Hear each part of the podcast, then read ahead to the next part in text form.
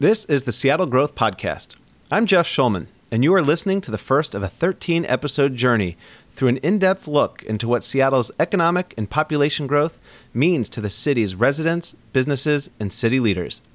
Though this podcast takes place in Seattle, there are lessons to be learned for any city seeking or grappling with growth. Today's focus is the tech scene, which is a major driver of Seattle's growth. In particular, this episode will give you a better understanding of why Seattle's tech scene is thriving. You'll hear what challenges Seattle's growth brings to business leaders in this tech sector and what they believe needs to be done to help the tech scene continue to thrive. First, you'll hear from Chris DeVore, a founding partner at the Founders Co op, a local venture capital firm. He will give his perspective as an investor, as well as a startup mentor and chair of Seattle's Economic Development Commission. Then you'll hear from Sunil Gowda, the founder of Garmentory, a startup funded by my first guest's venture capital firm, Founders Co op. He will share his views on what it is like to launch a startup in Seattle. Finally, the episode will conclude with an interview with Vinayak Hegde, Chief Marketing Officer of Groupon. His Chicago based company opened a Seattle office in 2012, and the headcount has grown to over 300 employees in the Seattle area. His perspective will shed light on why companies from around the country are opening and expanding Seattle offices. To get a sense of the growth that today's guests are driving and experiencing, I turn to Seattle City Council member Rob Johnson. Uh, really ran for city council because I believe at the city we're at this incredible inflection point. We talk a lot about growth in the city, but um, those, that growth isn't just anecdotal, it's really borne out by the numbers. Generally, Seattle has grown by about 10% each of the last three decades. We've grown by 10% in the first five years of this decade alone.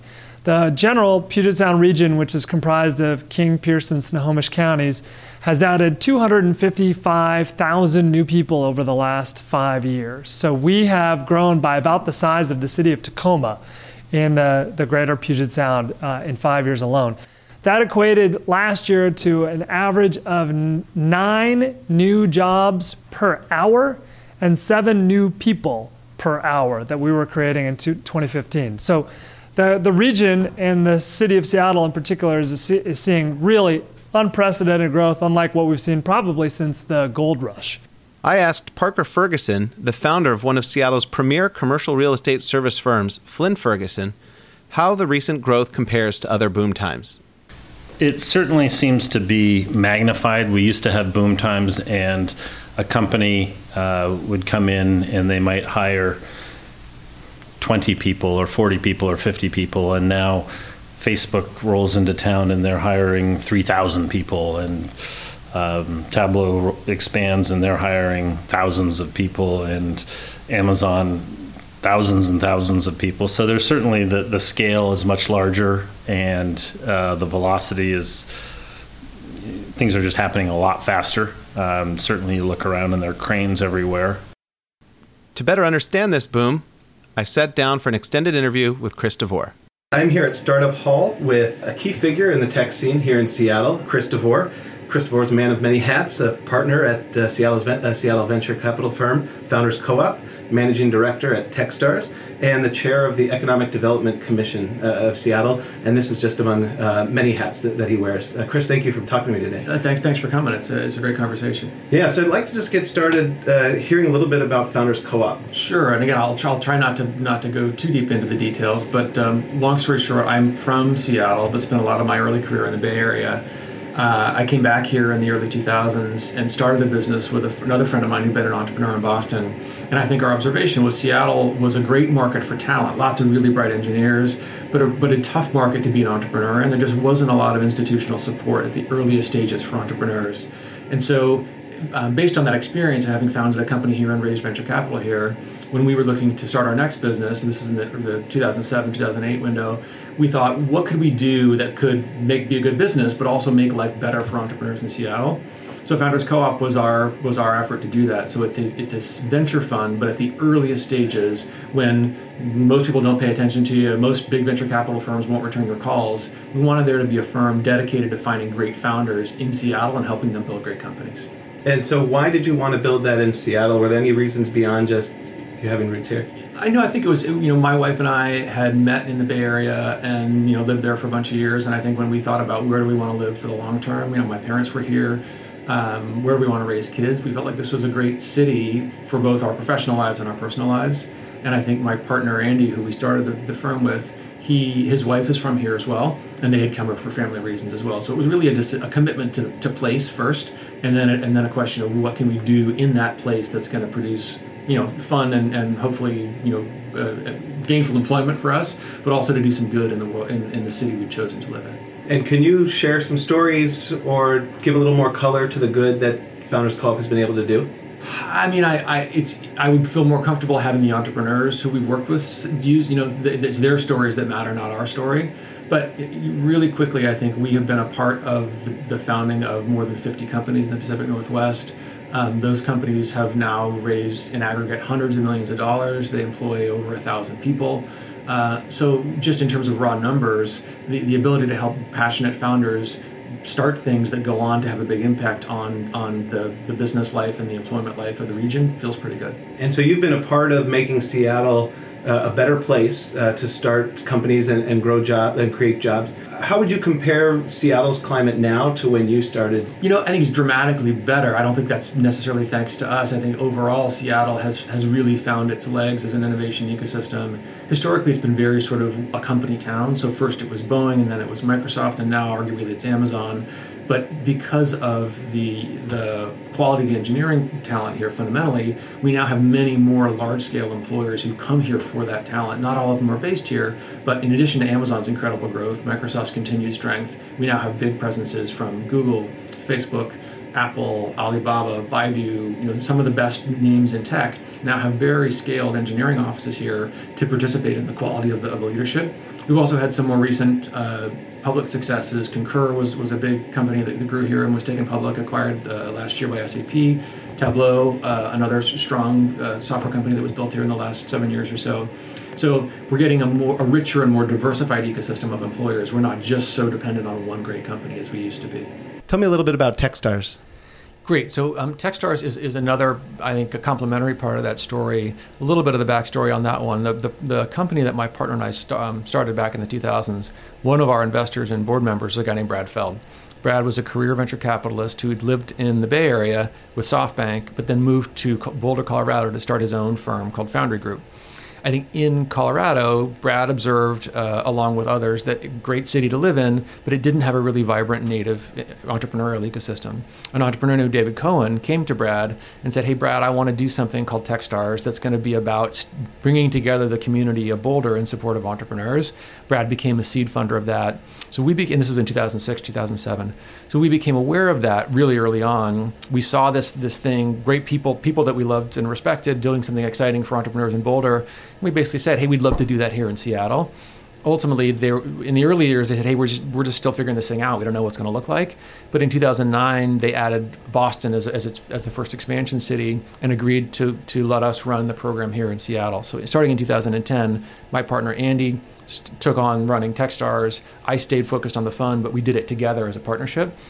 Techstars is an investing platform, but, but at a very small scale. It's much less about money than it is about community. So the way it works is companies apply to, to be admitted. Techstars chooses a small number, usually about 10 companies, to be in a program.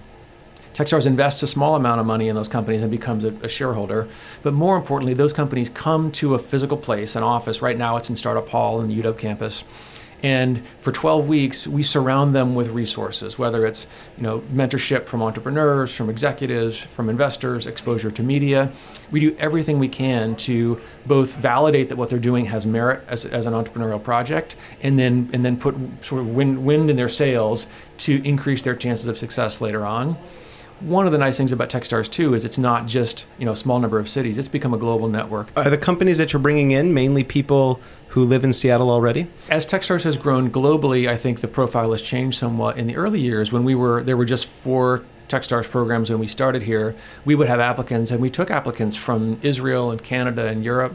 Now that there are programs for Techstars in other geographies, I think our draw zone has been more concentrated to North America and Pacific Rim. So it's more often US, Canada, and to some extent Asia and Southeast Asia that, that think of Seattle as a place where they'd want to build a business. And then once they're here for this accelerator, do you have any back of the napkins calculations as to how many decide to stay and grow their companies in Seattle? You know, I'm I'm pretty, and, and I'll give you a little little color. So my partner Andy ran it for the first five years and had to take a step back for personal reasons. So I've been running TechStars and the fund for the last couple of years, and in the couple of years that I've I've been running it. I'm very explicit when I'm talking to companies saying, look, you should build a company where, where it's right for you but you should choose to come to Techstars in Seattle because you believe that Seattle is the best, one of the best possible places to build your business. So I'll give you one example. We have a company in our current class that came to us from Toronto, and, the, and they're building a, uh, a network of low Earth orbiting satellites to provide data communications for what, what, what's likely to be an explosion of small, small satellite launches they're great scientists. They had great re- academic and investor resources in Toronto. But when they looked at Seattle and they saw the history of aerospace here with Boeing, uh, the research work at the University of Washington, and then some modern new space companies that were coming up like Blue Origin, Planetary Resources, and, and others, they felt like Seattle was becoming a, a center of the modern space economy and they were like, we, we really should be in Seattle to build the business. Now, whether they stay here for the long term or go back to Toronto remains to be seen. But the magnetic pull, not just of Techstars, but of Techstars in our community in Seattle, was what made them choose to relocate, at least for the duration of the program. Can you tell me a little bit about your role uh, on the Economic Development Commission? Sure, and I think that that's been a, a really interesting um, evolution, uh, and it goes all the way back before the commission was even created. There was a, a sort of a grassroots uh, conversation amongst the innovation community in Seattle, trying to educate city government about the role of entrepreneurship, not just tech entrepreneurship, but entrepreneurship in, in building the city that we all want to live in. And I think Seattle's had this sort of lucky history of great entrepreneurs choosing Seattle as a place to build their companies. Those become scaled companies. It's the Nordstroms and the Costco's and the REI's, uh, you know. But every one of those began as an entrepreneurial journey. So in government and economic development, they tend to think in terms of defending existing industries. So it's like we need to take care of our retailer or our fisheries or whatever it happens to be. But I think you forget that existing industries come to being through entrepreneurial effort, not because we magically were born with, with a fisheries industry or retail one, but entrepreneurs created that. So the idea that we need, as a community, to support not sectors, but just the idea of being an entrepreneur long story short, that wound up creating a, a, staffed position in the Office of Economic Development for the city, which a woman named Rebecca Lovell now holds and has done a, a fantastic job as liaison to entrepreneurs in the city of Seattle. Because of that work, a group of us were invited to con- sort of consult to the city on a longer term basis about what kind of city do we want to build? What is the role of every sector in, in creating a, a vibrant, diverse, socially inclusive city? And I was, I was asked to be a part of that commission, along with Mike Young, who was then president of the University of Washington, um, business leaders from you know, education, from healthcare, from entrepreneurship, from small business, from minority owned business. So it was a very diverse group of folks. And it was this, it was this idea of we don't want Seattle to be a place that's dominated by industry or by any one company or even by business as opposed to the arts and culture. We, we want to have a conversation about what is the kind of city we all want to live in, what makes cities great, and how do we, across sectoral lines, across economic lines, across you know ge- geographic, race, gender, etc. How do we how do we collaborate and communicate to develop a shared vision of the city we want to live in, and then work together to enact that future? Before we get into your perspective on that future, it's good to really understand how we got to where we are. And so you've you've founded a company here. You've helped other companies get investments. You're now on this uh, commission that's looking towards the future. And so you're very you're the perfect person to ask why Seattle. Why is it thriving so much right now? You know, uh, there's I, I don't think I can say anything definitive about that part of the reason why is because of some of the great entrepreneurial businesses that have been built here. So cities, you know, everyone complains about growth and it's like, geez, it's it's it's too bad that rents are rising or traffic has gotten worse. But as someone who grew up here and lived here during the downturn with Boeing in the 70s, when the billboard of well, the last person out of Seattle, please turn out the lights, the, the opposite of growth is is decline and we don't want to be Detroit, right? So, so growth, you have to be thoughtful about managing it, but growth is something that we all want. And we've and we've had growth in Seattle largely because of Bill Gates and Paul Allen and Jeff Bezos and great entrepreneurs choosing to build companies here that were magnetic to talent. So instead, we weren't just providing jobs for locals; we were drawing leadership and talent in from around the world that said Seattle's an exciting place to be. I think that idea of a city as a, as a beacon of optimism and hope for not just for its own residents, but for people around the world is a necessary condition for a city to be vibrant and growing. And we just had great good luck in, in our entrepreneurial you know, success stories. Coupling that with that, you know, Seattle is on the west coast of the U.S. as Asia has been ascendant. So there's a lot of excitement about the, the economic energy of first Japan and now China and Southeast Asia, and we are a natural point of focus, as is the entire West Coast, for that the sort of the energy of the rise of, of the Asian tigers and the Asian economies. It's harder for the East Coast of America, which was which was economically dominant when Europe was the was the powerhouse economically of the world. As the center of gravity shifts to Asia, in North America, the center of gravity shifts to the West as well. And then, frankly, Seattle's just a beautiful city. You know, we, we, we are a, a dense, walkable city uh, with thoughtful civic leadership that's surrounded by water and mountains and greenery. So it's just a fantastic place to live. So great, great luck in, in you know uh, entrepreneurial success, great luck in geography, and some thoughtful leadership that's trying to make sure we make the most of our assets to compete with other exciting cities in, in a global economy that's increasingly fluid and interconnected. What opportunities does this exciting time present, and, and how do we take advantage of those opportunities? Right. So, I mean, one of the nice things about, again, having growth and vibrancy in the economy is it creates economic surplus. So the big question is, in in good times, in boom times, what do you do with that surplus? And I think you're you're wa- watching the citizens of Seattle choose to reinvest their surplus in really great things, whether it's early childhood education or sound transit expansion. We we are choosing not just to take our money and run, as has happened in I think some geographies, but to redeploy the community surplus in services that will benefit all of us for generations to come. And one of the things, just to take a side trip here, that I find most exciting about living in Seattle is it, it does have a big tent view of society and culture and, and economics, which is it's not, you know, the rich get what they get and live live behind walled gardens. It's not a sort of Ayn Rand libertarian economic mindset. There's, a, I think, in Cascadia broadly, Vancouver to Portland, including Seattle, has a, a, a very deeply felt idea that prosperity should be shared by all. And it's super exciting to me to see both leadership and taxpayers and voters imposing burdens on themselves in order to make our city and our region a, a better place for everyone there's opportunity and excellent uh, surplus to be shared. There's also some challenges. Uh, can you talk a little bit about the challenges you've seen? Sure, and I think that's that's the downside of all this stuff is as as you experience growth, there's both real gaps in terms of opportunity and the, and there's the, the bad feeling that happens when there's a group of people that clearly are, are you know winning or advancing in the economy and others that are struggling. I think Seattle had a long has had a long and proud heritage of um, blue collar work, whether it's on the waterfront or machinists in an industry.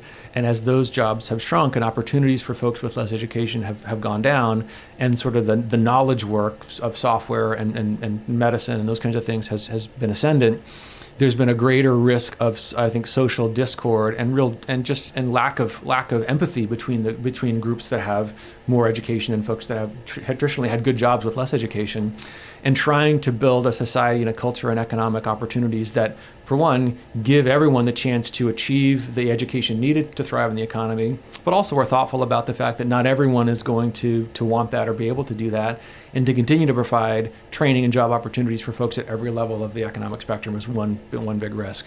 Housing is another one, right? If you can't live in a city, if you feel like the city is too expensive to survive, you don't feel like a citizen, you don't feel included anymore. So, how do we grow the city in a way that provides space for everyone, affordable space for everyone? And I think there's both market and non market levers for that. On the market side, Seattle's been pretty good about allowing housing stock to grow. There's a lot of what I would call NIMBYism or sort of anti growth mentality. And the thing that always confuses me about that is if you limit growth, you're going to drive prices up. And a lot of people who say, hey, we want to stop growth, what they're really doing is just increasing the economic tension or in- increasing the unfairness of the city if we figure out how to grow in ways that are smart and, and make the city a better place to live, we reduce some of the, of the supply demand price pressure that's driving rents up across the board. But again, at the bottom of the spectrum, you still need to figure out how do you provide affordable housing, and I think that's going to include some kind of government engagement in, in subsidized housing. I think the HALA bargain that, that, the, that the mayor struck with real estate developers to say, we're going to essentially put overrides on your development costs that go directly to, to build low income housing is a smart government business friendly government intervention to make sure that, that we aren't just building market rate housing but we're actually providing government subsidized housing for low income folks. So again uh, none of this is perfect. The tensions will continue to, to, to exist but growth is the engine of, of prosperity for, for everyone and not just for a few is a really important risk and opportunity for us as a region. And then, so as we talk about the market forces and kind of encouraging growth, like we see in the the HALA bargain, um, what do you think needs to happen in tandem with allowing this growth or encouraging this kind of growth? So, so I mean, the, the bargain would be one example. Um, I think people, I think using using government levers as we have around transit, education, et cetera, to make sure that we are redistributing, frankly, the, the, the surplus that's being generated for the benefit of, of, all citizens is really important. So there's just, there, there's sort of financial and legal uh, and regulatory mechanics.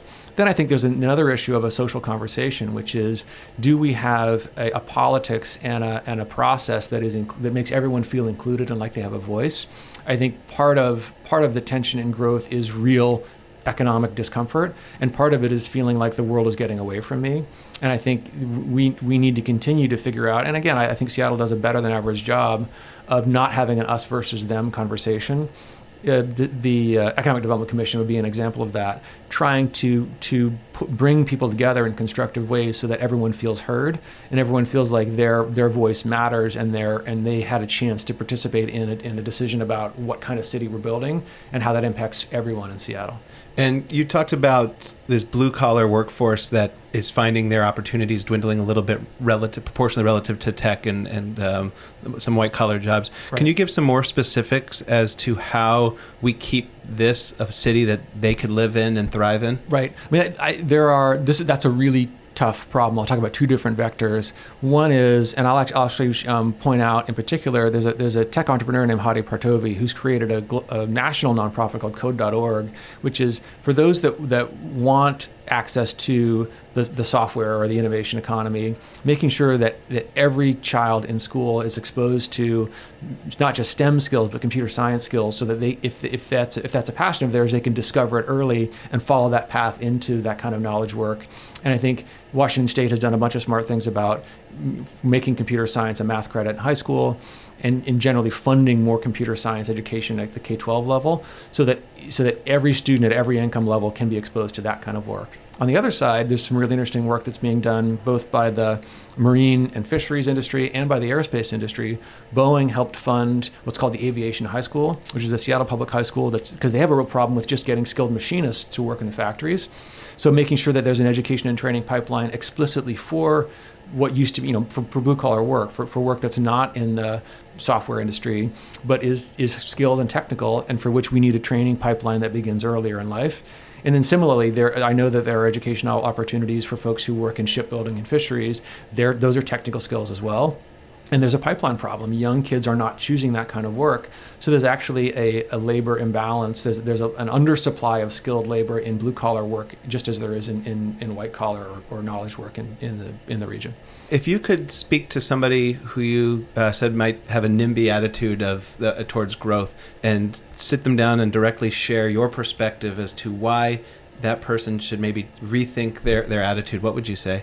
You know, I, again, I, am We all come from such different perspectives that it's hard for me to to. Uh, first, you need to understand why they feel the way that they feel.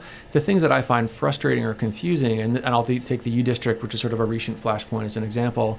Um, the U district has has been one of the sort of slated quote unquote urban villages, meaning a zone, an area zoned for for more development to concentrate development.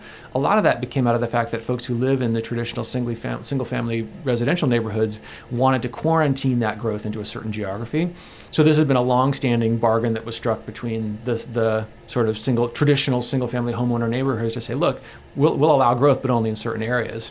And now I think now that the sort of the reality of what that growth is going to look like, are, are people saying, "Hey, wait, I don't, I don't want that to happen."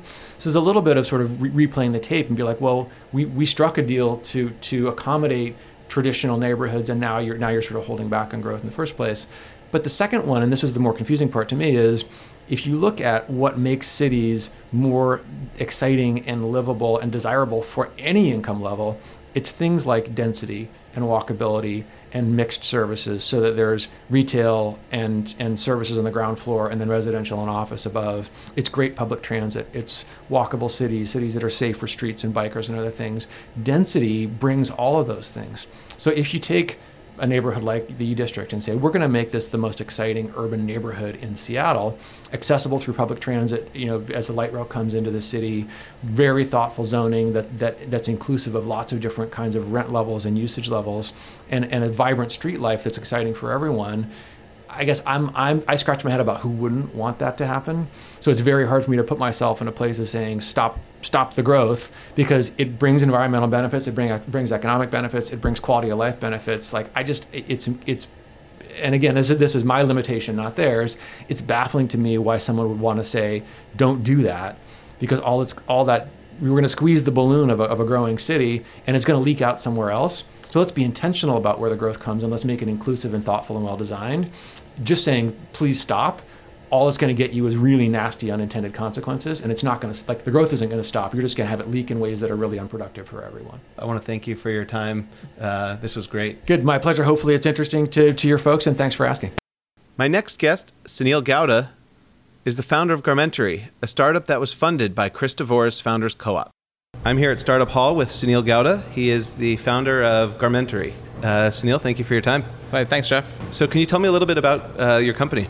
So, Garmentory is a online marketplace of independent boutiques, uh, clothing boutiques that you would find in like some of the coolest fashion destinations. Uh, typically, uh, they have a really uh, uh, loyal fan base, but their online presence is lacking, and we provide that channel. And tell me a little bit about the history. Um, so my history, uh, I have a technical background. Started at Expedia, then I was the first engineer at Zillow, and then at Microsoft. Uh, I did my stint in uh, which everyone ha- in Seattle has to. Prior to Garmentory, I was doing consulting work, uh, building mobile applications for big e-commerce players like Patagonia and other folks. Uh, one of the applications I built was for this independent designer based out of Vancouver. Um, Adele, my current co-founder, she was uh, the operations manager for that independent designer label. Um, and as a thank you gift for building the mobile application, she sent my wife a beautiful dress. Uh, anytime after that, uh, we went on a like special dinner or a event. My wife would always wear that, uh, even though she owned more expensive, much from much higher luxury uh, labels, much more expensive luxury labels. She kept wearing that dress, and that kind of like piqued my interest. Like, she finds this dress more special than that. Like, I, I, and I just probed why. My wife like described, I think, like what defines the space we are in. Uh, beautiful uh, made clothes with a story behind them. And then when she tried to shop for that same label in Seattle, she she couldn't find it anywhere else. And that I mean, like being the entrepreneur that I am, uh, that like really stoked my interest. Oh, there's there's this huge opportunity here and on the other hand like you, are also helping these artists find a uh, help them compete with the bigger uh, budget retailers online. So two years fast forward two years i reached out to adele and said hey i have this idea of building a marketplace for independent labels. Do you think it has traction? Adele who has 10 like over 10 years experience in the independent fashion world she i mean she she she was really she got really excited uh, saying oh yeah this is a real problem for the boutiques she reached out to her network of over 50 boutiques just to uh, validate the idea. And once, based on the really excited, like positive feedback we received, like said, yeah, let's do it. And uh, in 2012, uh, we started like like noodling on, okay, how do we bring this to life? Uh, we started working like it was, initially it was just part time for both of us, uh, nights and weekends, while we still kept doing our, our regular day jobs and in 2014 we raised a small seed round and went full time. What do you envision for Garmentory uh, in terms of headquartering in the future? We are headquartered in Seattle. Uh, we we love Seattle. Uh, it's it's a great place to be an entrepreneur. Like lots and lots of talented engineers and um, just just the ecosystem of like investors, mentors, other startups I think it's it's a perfect balance. It's not overhyped like in some of the other uh, regions in the country, and then just just the beautiful nature um, surrounding us. That's it, I feel like it's it's just this perfect combination of everything that everyone in our team enjoys. So we'll, yeah, Seattle is a, is a great place to build a business. And can you give a little bit more detail as to some other things that resources that you've personally been able to take advantage of uh, for Garmentory? One, um, we got picked for the TechStars uh, accelerator program in 2014, which Seattle is one of the few cities that actually has has one of those top branded programs. Chris DeVore, who also uh, who is associated with TechStars, manages uh, the Founders Co-op, which is a early stage seed fund, decided to invest in us. So they are the probably one uh, the premier seed fund in Seattle. Um, which was instrumental in helping us like go full time and invest more heavily in this company. Okay, yeah. so you've been able to raise money here in Seattle, uh-huh. and have you hired people here in Seattle? Yep, all of our hires are from Seattle. Um, most of the, some of them people we have worked with. Uh, some of them, some of our mentors rec- uh, recommended the other hires. So, yeah, we're tapping into really tapping into our like our Seattle network here of both investors, mentors, and yeah, other companies. Do you see any challenges to running a startup here in Seattle? No, not really. Yeah. So you, I think I have it good. Yeah. You have it good. Yeah. Uh, so you would just stay the course. I'd stay the course. Like it's always there's so much more to be done. Um, the one uh, I, I, don't know how the city would help. Um, we need to hire a lot more engineers. Okay. So like like finding that network uh, finding more in like like good qualified engineers. That that's our biggest need right now um, to grow much much faster. And do you have challenges finding the engineers here in Seattle? Uh, it's not challenging. It's just that we want to hire the people f- that fit our fit our company culture. Um, and our early hires, uh, I want to really be sure we we, we, we don't make any mistakes yeah. in, our, in our early hires. So I'm just being a, a lot more careful because the first few hires dictate the rest yep. company culture going forward for like many many years. So that's what's slowing us down because we are a little we, are, like, we want to be we're probably being too careful here. Yeah. Okay. Yeah. Uh, so tell me a little bit about yourself. When did you move to Seattle? Uh, I moved to Seattle in early 2000. Um, I grew up in India, came here for my master's, we got hired by Expedia. Okay. Uh, right in the middle of the the first tech bubble, uh, or rather the end of the bubble, I suppose. Yeah. And yeah, I was really lucky to end up at Expedia, and I was placed to the right group that kind of like got me passionate about building consumer brands. Yeah. And where did you live when you first moved here? First lived in Redmond, and now I'm currently in Bellevue. And why didn't you want to start Garmentory in the east side? Okay, so being being part of a startup requires close collaboration with other startups. So it's nicer to be uh, where all the other startups are. The problems we face are similar. The challenges, like like it, it's always uh, a startup is just usually five to six people, um, but then working closely with other startups, you can actually use them as a sounding board for ideas. Any technical challenges, you can collaborate with them to solve them. So it gives you the benefits of being in a big company working with other startups, and Seattle is the current like epicenter of the Pacific Northwest for our startups. So that's why we are on the Seattle side. Yeah. And so why did why don't you choose to live in Seattle as well? A um, couple of reasons. My wife works at Microsoft, and she hates commuting. I like driving. We have a couple of dogs, that, so we want to give them a big backyard. And yeah, Eastside is where it where it's affordable to have a house with a big backyard. Okay, yeah. so uh, how long have you lived in this house? Uh, about five years now. Five years. Yeah. Okay, so even before this big boom, you felt that to get the space you wanted, you you needed to move to the to the east side. And and the zoning zoning laws also probably uh, meant like smaller like backyards and lots in Seattle proper. Yeah. And, and, so to get a backyard with room for your dogs uh, was one of the biggest influencers for us living on the east side. And it, it, couldn't be done in Seattle. It couldn't be done in Seattle. Okay. Yeah. And now, if you were in charge of Seattle and you could make it uh, the way you wanted for the next ten years, yeah. either personally or for your company and its employees, is there anything actions that you would take? Sure. Um, I think housing affordability and transportation would be the I've been speaking for myself and uh, our employees. I would say uh, housing affordability and transportation would be the two biggest issues.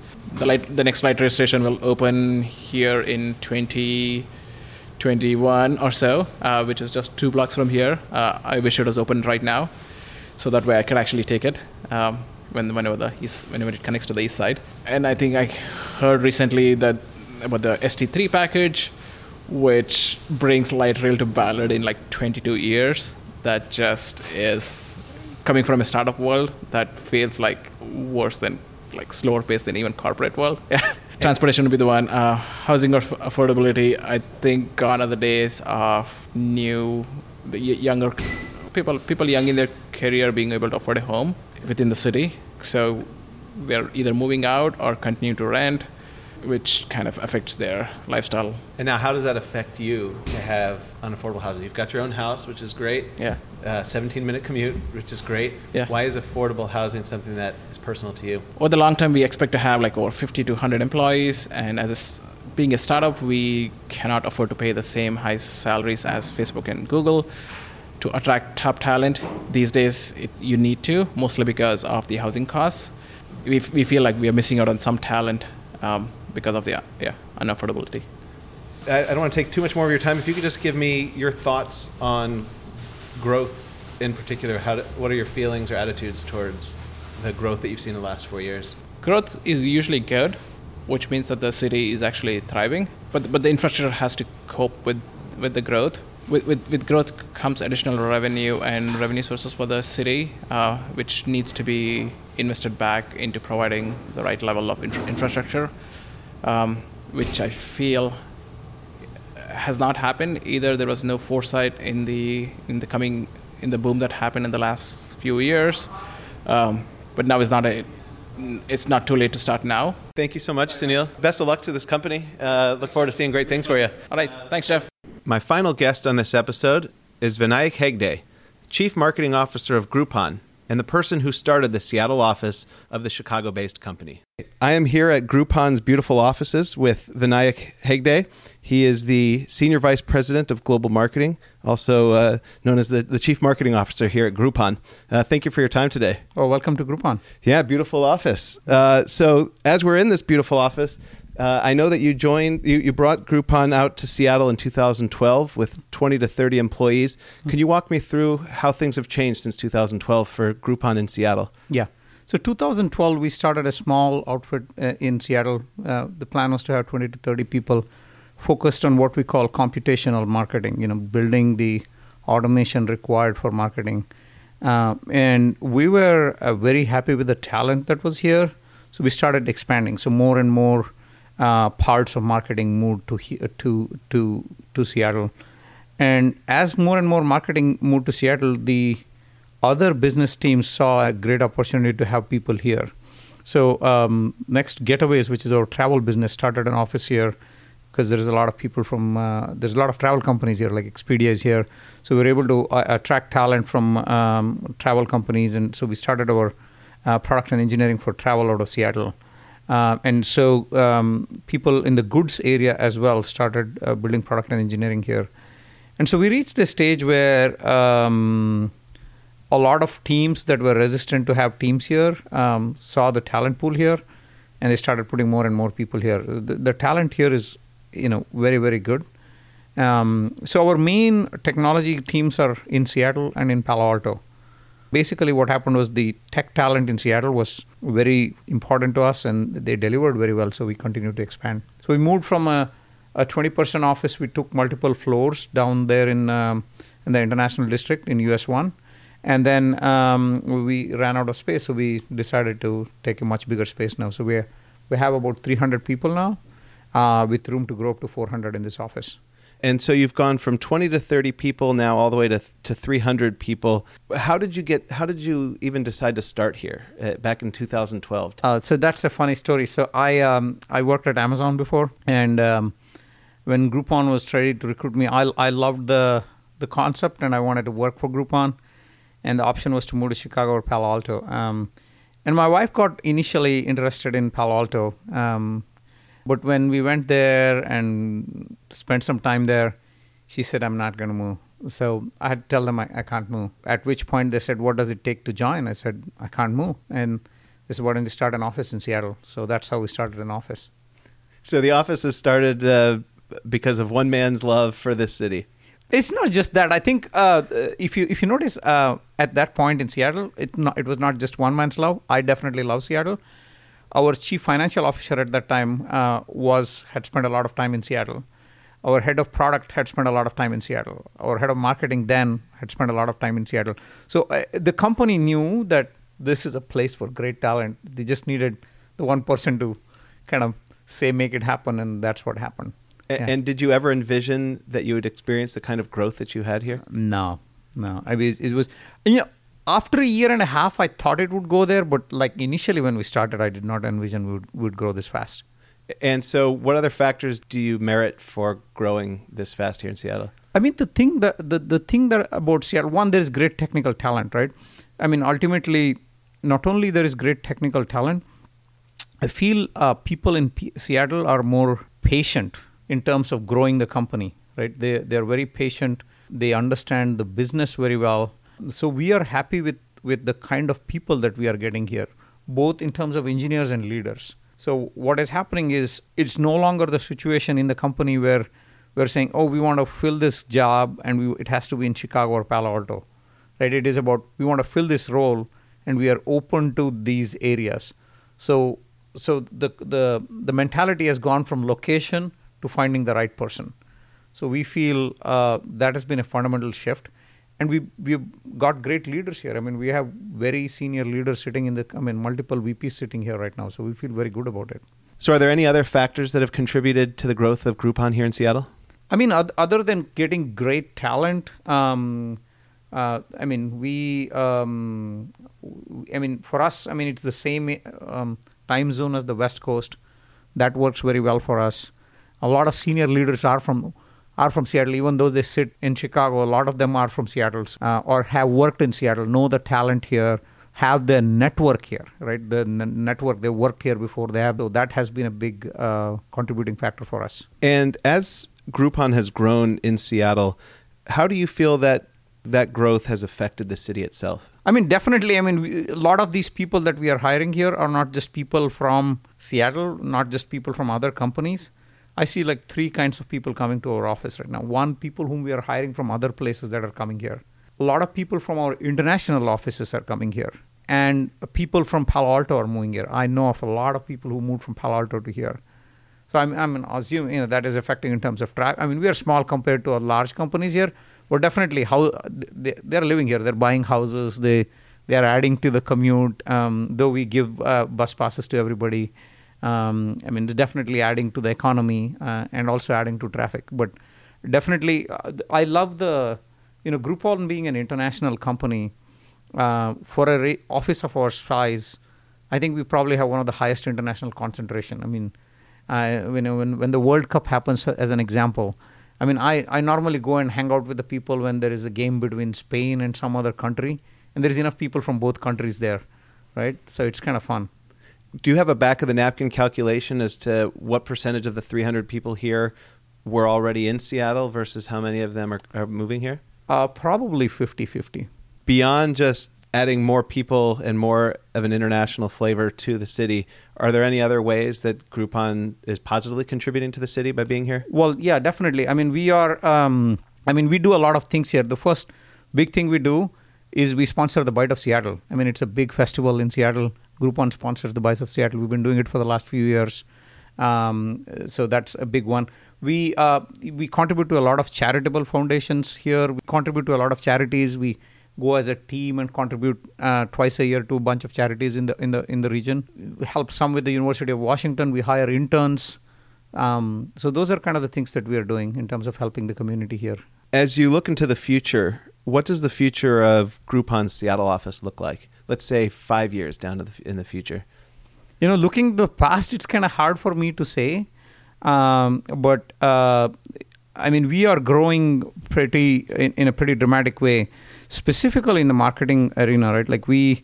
Uh, about six months back, we went and told we're going to spend significant amounts of money in marketing, almost like hundreds of millions of dollars more than last year. So a large part of the marketing organization sits in Seattle. So you could see a lot more work coming out of the Seattle office in terms of how we, um, you know, how, how we help the growth of the company. Um, in terms of saying how many more people will be there, it's very hard to say. I mean, it's dependent on you know what kind of leaders we get here because we're building the organization around the leaders we are getting and we get a senior leader working on something i mean we may hire a lot more people one of the reasons we came into this building is is because if we want to expand i think there are floors available for us i, I don't know the situation right now but when we were looking at it that was one of the reasons we came into this building as you grow and you see other companies that are also seeking tech talent grow here in Seattle. Mm-hmm. How does that affect your thinking? Oh, so that is a very um, it's a it's a pretty tough market right now for us, right? Um, the way we we have been able to work on the talent is to say there is two two two parts to this to this situation. We are still a very young company. Uh, if you think about it, we are like like seven years old. Uh, a lot of companies would be you know quote unquote called startups at that point, right? But we operate you know in 20 plus countries uh, in, a, in a fairly massive scale for a company of the of, of, our size. So what we are able to offer, and, and this is what we tell uh, our uh, you know prospective candidates who come to this company to interview, and it is true, is there is still a lot to be built. In a lot of companies, the core infrastructure is built. A lot of stuff that is being built is things on the periphery or you know, you know, kind of nice to have features or, or tweaking around optimizing stuff. Here, there is a lot of stuff yet to be built, so they can do that. And second, but they are doing it at a fairly massive scale. So the the kind of the mix between impact of what you do to the kind of core stuff to do, uh, I think we are at a very sweet spot. And and when we actually talk to engineers and explain to them the detail, I feel that is where we we are able to differentiate ourselves. But you know, it's it's it's tough out there. There is a lot of companies here seeking the same kind of talent we are we are seeking. Walk me through what is your impression of the talent here? What has created this talent, and, and why is the talent pool so big? I mean, first of all, I mean there are a lot of tech companies which are uh, you know massive you know tech giants here, right? Microsoft and Amazon, and you know initially it was Boeing, but then there's Expedia. Um, uh, there is a lot of successful IPOs here in Zillow, Tableau, uh, a lot of companies. Um, and um, so the talent pool has, has has been created. There is a fairly good startup ecosystem as well in Seattle, and also in terms of cloud computing and stuff like that. Like Seattle is kind of the the hub of cloud computing. A lot of software is written being written on on the cloud right now. So that, that ecosystem is is kind of in the right place for us to hire. For us in particular, on top of that, I feel uh, the, the people who work in what I call quote unquote electronic commerce, right? Like in, in, the business of selling stuff. Seattle has a lot of big companies, there Amazon and Expedia and all. And it requires a particular DNA of not just writing software, but having that customer focus and business understanding. And we find that to be very attractive in Seattle. That is where I think Seattle engineers differentiate themselves. Like they, they have the technical know how, but they're very uh, interested in knowing the impact of the stuff that they're building.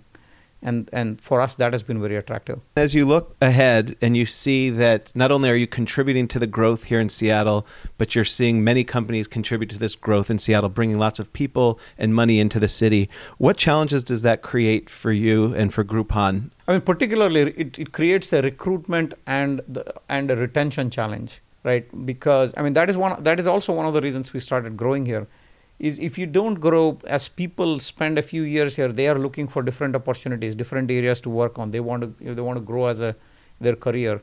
And if you have a very small office it's really hard for you to kind of give that opportunity. So um, so it is a challenge internally but in terms of external companies coming that is definitely a challenge for us. Um, i would say that is kind of the number one challenge on top of you know being able to recruit talent and making sure they can they can afford a living here and you know have a decent house and stuff like that right? So you know when, especially when we're recruiting people from outside. But internally recruitment and retention would be the number one challenge in terms of people. Um, second would be i mean it, it's a, it's a simple interesting challenge which just real estate. Like you know as we grow the way uh, commercial real estate is being purchased in seattle we want to be in a situation that we can we can get an office in the same building or the next floor or you know, I, you know, I, I spent a lot of time in Amazon, and I know how we used to kind of commute between offices. That will be a challenge. And so, if you had to summarize kind of briefly the three aspects of Seattle's growth that create the biggest challenges for you, Yeah. what would those three be? One would be recruitment. Um, second would be retention, and third would be convincing people of the cost of living here. Okay. Yeah. And so, have you seen the cost of living affect your ability to get employees already? Uh, not not really. For us, we've been okay, um, but you never know. I mean, I know of challenges in California when you when you recruit people. Um, in in five years from now, if you project, you, you ask the question for five years, you see what the real estate uh, situation is here, right? So you can you can project it, and I may be wrong in my third assumption. The first one and two, I'm pretty sure, will still stand, right? The the recruitment and retention. And the recruitment and retention, diving deeper into those, the biggest concern is that there's other companies who want the same talent. Yes. Okay. Not only do other companies who want the same talent, you know, people here leave and go. And we, in my opinion, we have, uh, you know, we have recruited great people. And when they see the taste of people from a company who are incredibly good, I mean, they're going to come after us. So that challenge, uh, you know, if you get a reputation as a company which has hired and built great talent, companies will zero down on you. So.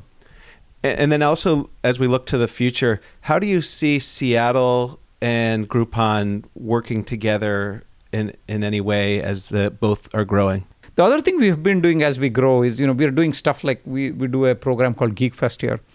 Uh, we get external tech tech leaders to come and talk. Uh, we invite external people also to that. So we are contributing in terms of you know helping people you know learn more about technology and stuff like. That. For us, we do it because it's a great recruiting tool for us. But it is contributing to people to come and we provide them food and and you know accommodation for you to come and listen to the talk. But the main thing is help the local community grow. I mean, we really believe that if we can help local communities grow, uh, you know, um, the, the the neighborhood and the community and the city will grow. I mean, you walk into a lot of new restaurants or spas, and there is so much opportunity to drive more business to them. As you look at acquisition and retention of, of talent, are there any other facets of Seattle's growth that has made that easier for you? Uh, we've also found one of the things that happens is you know because um, you know we are fairly distributed, people travel around a lot. So you know people from Palo Alto or Chicago who come here see this city and they just fall in love with the city, and, and they are uh, like I'd love to work here, right? I mean that's another thing, and uh, and for senior people I don't hide the fact from people from California that there's no state income tax. Like I actually when I'm trying to recruit I actually openly tell that to people, right? I mean. Um, so people come here and they love the culture of the city, and I know of a lot of people who come here and said, "I- "I'm just going to move here. Um, it's so much nicer." Seattle has this. I mean, that's probably why I didn't move out. That once you're here, it's hard to move out. Right? So people come here and spend a few days working, and then, hmm, I'm going to move here. So I have people who moved from Dublin, people who moved from Germany, from Chile, from Spain, and it's fascinating. As you look into the future and you want to continue acquiring and retaining talent, is there anything that you believe the city government can do or should do to help make it easier for companies like Groupon to continue to grow here? I mean, it's it's a hard question. Um, one one one thing I, I do get concerned about is is just transportation. Um, I just feel like you know because we are an international kind of company with multiple offices. I mean, I get to travel to a lot of big international cities, and I see public transportation in these cities, and I see Seattle um, getting stuck on I-90 every day and I do wonder. Um, I mean, we will be left behind if you want to be a great city um, in terms of you know public public transportation. Uh, that's that's one area that I'm really concerned about. Are there any other concluding thoughts as to how Seattle's growth and Groupon's growth affect each other? how Seattle's? Groupon office is is going to be a central part of our growth strategy. Like if you go and look at our um, in you know investor materials for the last two quarters, we've been talking about how we are significantly investing more in marketing to grow customers because we can clearly see when customers grow, our business grows. So that is going to be the direct contribution of how Seattle office's growth is going to contribute to uh, to Groupon. And I thank you so much for your time and your insight. Really appreciate the, the opportunity to meet you and, and hear the story about Groupon's growth here. Thank you, thank you, Jeff. You have now heard from three leaders in Seattle's tech scene about why they believe Seattle is experiencing rapid growth. They also highlight how infrastructure, transportation, and housing affordability are key challenges that growth brings to businesses. How do their concerns map to yours? Have your voice be heard. Share your thoughts on this episode using hashtag Seattle Tech. In my next episode, I will explore how Seattle's growth affects the affordability of buying a home. My guests include Rob Wasser, owner and designated broker of Prospera Real Estate, and member of the Northwest MLS Board of Directors. So February's median selling price jumped to 625 in Seattle from 585 in January. And then looking back, going back to let's say January 2015, it was at 500,000. Going back to January 2014, it was at 435. So things have changed dramatically and quickly. I'll also sit down with Brad Everett, a mortgage broker at Caliber Home Loans with over 20 years of experience. Got to you got to act fast. You got to I mean you have to be prepared. Certainly nearly every offer, you know, when a house goes up, there's there's five, six, ten, you know, other people ready to ready to buy. In the meantime, please take a moment to rate this podcast in iTunes and subscribe if you haven't already. You could also head to www.seattlegrowthpodcast.com for more updates and follow me on Twitter at Prof. Shulman.